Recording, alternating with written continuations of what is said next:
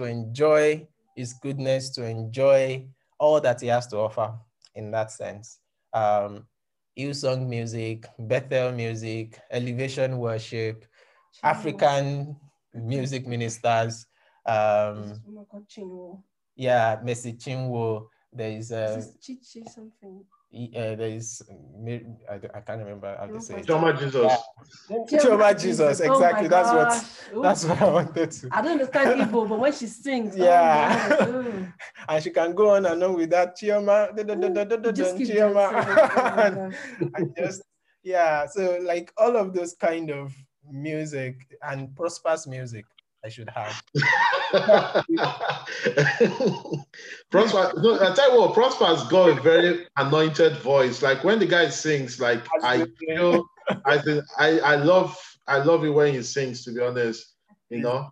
The thing, the, thing, the thing I like most is all the cars that I see in the music video. I when, when he goes to the car and he bends, and I look, ooh, yeah, that's all I saw. I saw yeah, That,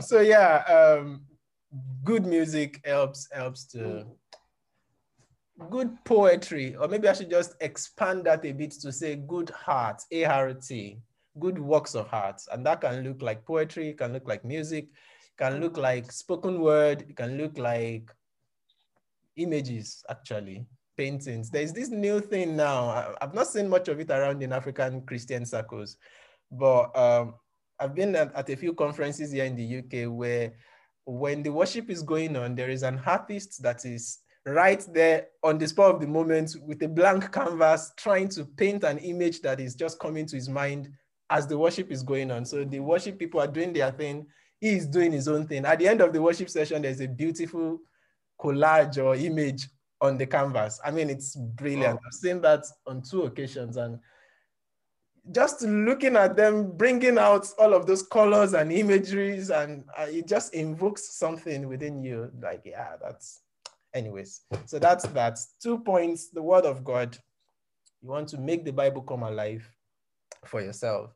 And secondly you want to you want to be intentional about feasting on the names of god or anything that helps you to think about god that helps you to the academic term theologize and just ask yourself who is how mighty is this god that i claim to serve the third one is the person of jesus Mm. this is very personal to me in the sense that I came into this year together with my wife, believing that this is our year in which we want to be more like Jesus, especially with, I mean, in the context of our parenting, but of course, in every area of life, more like Jesus.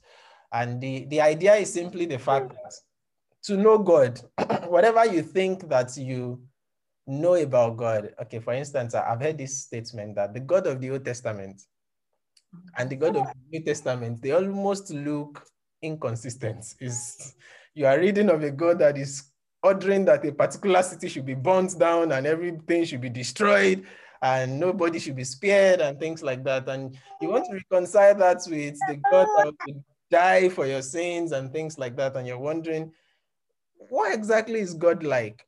If you want to know what God is like, He's in the person of Jesus. And that should be how we, if you are ever so confused at any point in time about your concept or conception of God, just look to Jesus. Bible calls him the perfect image and the express image of God's being. In other words, to look at Jesus is to, as much as possible, humanly speaking, to see God. So, what we've got in Matthew, in Mark, in Luke, in John, they are scriptures that we should go back to, especially the Gospel of John, to see again, to see afresh who this wonderful Jesus, what it was like when he walked this heart, as a means to showing us what we can be like. That's, by the way, the ultimate purpose of, of, of our lives. It's not just about being a Christian or becoming saved. Romans 8:29 says that he predestined us to be conformed to the image of his son. That's the agenda. Your challenges, your successes, your master's, your PhD, your music career, your law career, whatever it is you're doing. At the end of the day, your everyday life, basically, that is giving us an avenue to continue to be more and more and more and more like Jesus, to be more and more and more and more like Jesus. And that's that's the agenda. So to do that is to you can become more like him without necessarily knowing what he's like. And part of how you do that is by the word which we've talked about. Part of how you do that is by his names, his many names. But again, is to just study his person. Go Mm. back to John and study Jesus in a beautiful way. The unique thing about John um, is the fact that, I mean, of course, we know that at the cross, it was John that Jesus yeah. Take Mary with him. Son, look Mhm. at your mother, mother, look at your son. And so John had, apart from being in the inner circle of Jesus, apart from being the disciple that Jesus loved, as he calls himself, he also had this, this beautiful privilege of living with Mary, perhaps for the rest of Mary's life, to have heard so many stories about Jesus's growing up years, which of course we don't have in the Bible. And so by the time he puts his own pen on paper to write about Jesus, by the way, that's the last book of the Bible, is in the fourth book in our canon, but it's actually the last book that was written of all the books in the New Testament. John was written last, and it was written towards the very end of John's life. So here is someone that is looking back on all the beautiful information he has about this God that became man. And so you will see that his own intonation and his own thinking is totally different from what you find in Matthew, Mark, Luke about Mm. Jesus. He's, he's drawing from some deep reserve of, of acquaintance and fellowship and intimacy and knowledge about who Jesus is. So yeah, just thought to put that out there. So Pastor, uh, yep. Revelation and John, which one came first then? Revelation was written before before the Gospel of John. Really? I'm just learning that for the yeah. first time. Yeah, that was it was written, but the, John was more or less the book that is. I mean, that they said he wrote last. He wrote. It was the same John that wrote the two. Say that Was it the same John that wrote the two, yeah? John the beloved, as it was said. Yeah. Um. So yeah, that's that's an interesting piece of information. The last point is your experiences. Your experiences as an opportunity or avenue to know God. And again, this is I can spend the rest of today just looking back at many, many experiences in my personal life that has helped me to come to a point where it just doesn't make any sense. It's unthinkable for me to say I'll wake up tomorrow and think there is something out there that is more exciting, more interesting, more celebration than knowing God, than knowing Jesus in that in that sense. Um, I was with a few um, students in a Bible college earlier this week. I mean, just yesterday, the same Bible college I graduated from in Bradford. They they invited me to speak to the students um, last week and then yesterday again. And I was sharing some of my experiences with them. I, I mean, I can see many of them wondering, what kind of a person are you? But it's the point is, I think we all have many of these experiences, but we've not been intentional with chronicling them, with capturing those moments, or even noticing those moments as God moments. The moments, for instance, when I applied for a visa in Nigeria to come to the UK to do a Bible college program. And I forgot that I was supposed to do tuberculosis test. I've never heard of anything about tuberculosis test. So when I was submitting my visa application form, I hadn't done the TB test. And then I had to go and do it and submit, bring the certificate as soon as possible so that they could send it to Abuja to process the visa. And I did that. In fact, I think the next day I went for the TB test and immediately submitted the, the TB certificate. But apparently it got to Abuja later than my, my passport and other documents have reached Abuja. And they decided on the visa application based on what they have. The fact that I didn't have a TB certificate automatically meant that they disqualified uh, or they rejected the visa application. And it's not like I didn't have, but they didn't get it on time. And so I got the rejection and I went to pick up my, my stuff. The day I went to pick up the documents, I saw someone at the at the um, office, visa office in Ikeja, who called my name in full. I don't know him from anywhere. I thought I didn't know him anyways. So I looked at him. I was like, "Do you know me?" He said, "Ah, you don't know me. We comment on each other's posts on Facebook. You comment on my notes. I comment on yours. I was like, oh, wow, wow, that's exciting. Okay, that's interesting. What brings you to our office? And then I explained what happened to him, and he was like, "Oh, but that's not your fault. Give me." Apparently, I didn't know it was like the man in charge at that branch at the time. Yes, moved on now, took on a new role in Kenya. But yeah, he, he said all I needed was just to send an email to a particular email address, and everything was resolved within 24 hours. I got an email. They said I should just send my passport back, no other documents, and the visa was approved, just like that.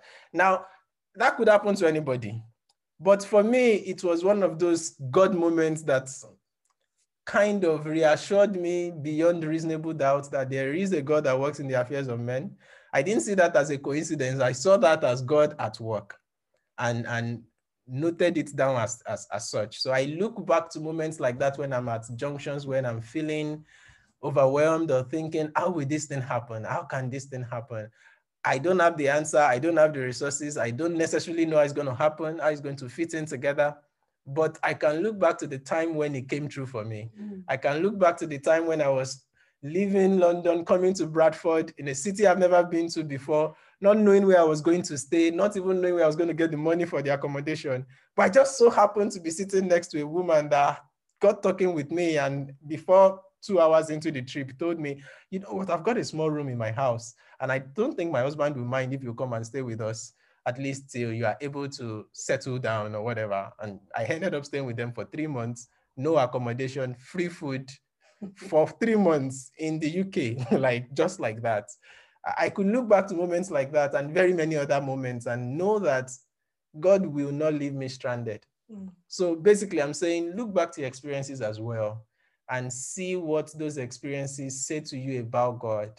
Not only when God came through, but those times when he seemingly did not come through the way you were expecting. Mm. And then maybe months later, years later, you looked back in retrospect and you saw that, wow, he was in it all along and he had a plan all along and things like that. So, yeah, the word of God, the names of God, the person of Jesus, and your personal experiences. As you journey into 21, I just want to challenge us in a sense to, to take that as, to see that as portals that we can engage with God through or to take us further, higher, forward in our journey of knowing God. And I'm praying that we would have a wonderful ride together. Any questions? Amen. And Pastor, I, I want to commend you for this word you, uh, that you just uh, shared with us. Um, there was something I read yesterday about um, Jesus when John the Baptist was beheaded. Mm-hmm. You know, they said that the news got to Jesus, and the first thing he did was that he withdrew himself. You know, probably he went, he withdrew to go uh, over through the sea you know, to a remote place to rest. And um, and then the crowd followed him using um, leg, you know, by by foot. The crowd followed him. And one thing that taught me is that it's still okay for you to mourn. You know, Jesus showed there that he was human. You know, he, he didn't want to show that he was super God. You know, he showed that he was um, human and he withdrew. But at the same time, he still had compassion on people because people came over to him I feel like those people are not. Uh, he uh, uh, someone lost the cousin, lost his cousin, and then your people came to him, and one of the things he did, even at that mourning stage, was to heal everybody and also feed them all. So these are some of the, the qualities and the principles that you know that is encouraged. You know that we may be in a mourning state as we are, but it doesn't mean that because you're in a mourning state or you are in a, in a you're down, let me just use that word, you're down at the moment, does not mean you cannot show compassion to people. If you've got the ability to show compassion to people, you could show you should show compassion to people. Mm. I remember asking somebody, and um, I was just going through my WhatsApp. I remember I, because um, I've not replied some messages. I was like, oh my God, I don't started replying those messages. That sometimes I just try to reply old messages I have not really replied. So I just told one lady, um, hello, how are you? And then she was like, Kingsley, did you see me in the dream? I'm like, no. She was like, are you sure? I was like, yeah, what happened? She said I've been crying all through the night. Yeah. That this is what she was going through. That this how are you? I just told her that there's a way the thing just uh, uh, somebody could actually think about her. I'm like, and then after we had a long discussion, she was like, Kingsley, could you imagine that just a how are you could Hmm. give me this calmness and this joy? So now I don't have, I didn't have pounds or naira or whatever to give to her. The little thing I gave to her was, how are you? And then, so I feel like we should also, uh, I feel like sharing it so that just like you said, the person of Jesus, learn some of these things from Jesus. Jesus was very compassionate. And we mm. need to, as human beings, to also be compassionate as well to our different human beings. That's Praise God. Hallelujah. Thank you for that. The scripture came to mind as we were talking, Acts chapter 10, verse 38, I believe.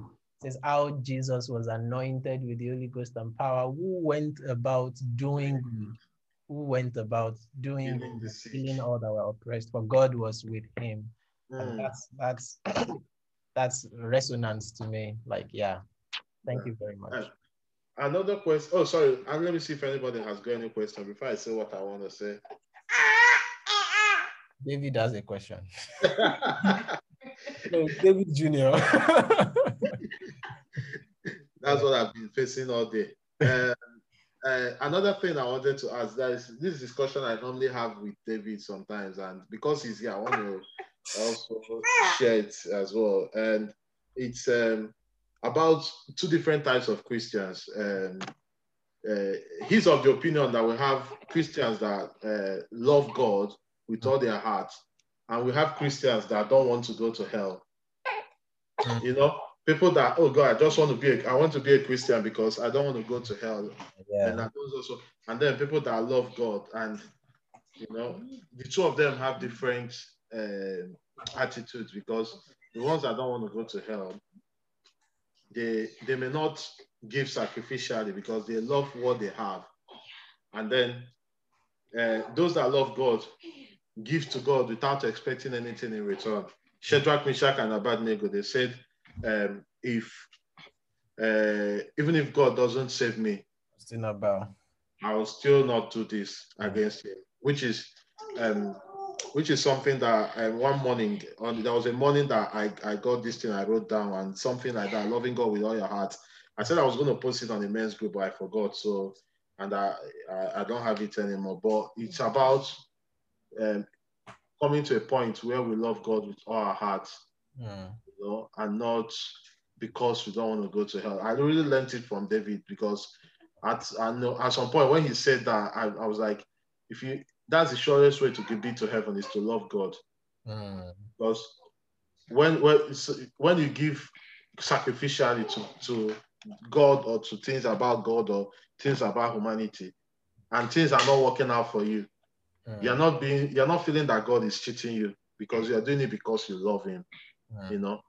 Uh, but when you when you are you know uh, scared of hell and loving God, you know the truth is that one of the reasons we are Christians is that we want to have assurance eternally. That's the truth, you know. Is we want to have assurance eternally. But after that assurance have been found, like you said, the person of Jesus, and what how do we live on earth? Mm. That is the principle of Jesus, that which is love. You know, God is love. How do we live on earth? Uh, I just want to encourage us as well, you know, as um, um, believers and Christians, to love God more as much as we can. I've got a lot of things. I was reading this um, recently, and God has been teaching me on covenants. You know, me and my wife, and we we began to understand what you know what covenants. You know, when we have the Old Testament and the New Testament and all that, you know, it, it just pays, you know, for us to just love God in our hearts. So I just feel like I should just chip it in. Thank you very much. That's very, very helpful. The moment we are able to make that switch, I mean, the purpose for Christianity is not even the motivation is not about making heaven. If that's our motivation, then all we'll be after is it becomes transactional. It becomes let me do this so that I can get this. Let me do this so that God can take this. I've, that I've done this, I've done that, and so I'm hopefully going to make it. Someone said if if if God was all about bringing you to heaven, the day you gave him your life, he would rather just kill you so that at least nothing messes up the plan. We know that you have given him your life, so there's what are you waiting here to do? Let's go to heaven. but he leaves us here because there is there is more to being a Christian than just yeah now I've I've surrendered my life to Jesus. He wants you to be the Jesus that others are seeing. He wants you to live and become more like him. And that necessitates what you've just said now, wanting to love him with all our heart. And in my own personal experience, and I've shared this with us many times, I found that that's the key that liberated me from what led me to quote and unquote giving my life to Christ, as we call it, the final time. I mean, I can't count how many times I gave my life to Christ, but the final time I did was because I came to a point where I came to the end of myself. I saw that this cycle is just totally, I can't help it. I will say, I don't want to do this again. Forgive me, Jesus, in Jesus' name, amen. As I'm opening my eyes, before I know it, I'm back to square one. And so I just thought, what's, there must be something more. Because for every time I fell, I felt like, so that means I'm off the register again. I have to I have to reapply again and stuff. And that's why I keep doing the giving my life to Christ thing again and again until the understanding came. It's it's a journey, it's a relationship. You come into a family, you want to learn, you want to be with daddy, you want to see, you want to grow. We've seen, we've learned a lot from watching our two boys grow, like just seeing how they do things, how they act innocently, how they act foolishly sometimes, and drawing parallels from that into our spiritual world. We were once like that. We were once infants. We were once just learning baby steps, just trying this out and trying that out. There were times that you say, "Don't do this," and that's the that's the time you want to do it, and things like that. But over time, of course, we learn His voice. We become more intimate. We can play together and do all sorts of things together, and life becomes more meaningful. You've been quiet. Very oddly. I think it's because I'm sitting with you. I should have sat upstairs. You should be. You should be that way I would have spoken more and be able to critique whatever you're saying. But yeah, it's just very weird hearing it from my ears. Oh my goodness, it's a, it's good. Um, at least we're not the only one. There's Prosper and Efe too, staying next next to each other. Yeah, doing a couples thing.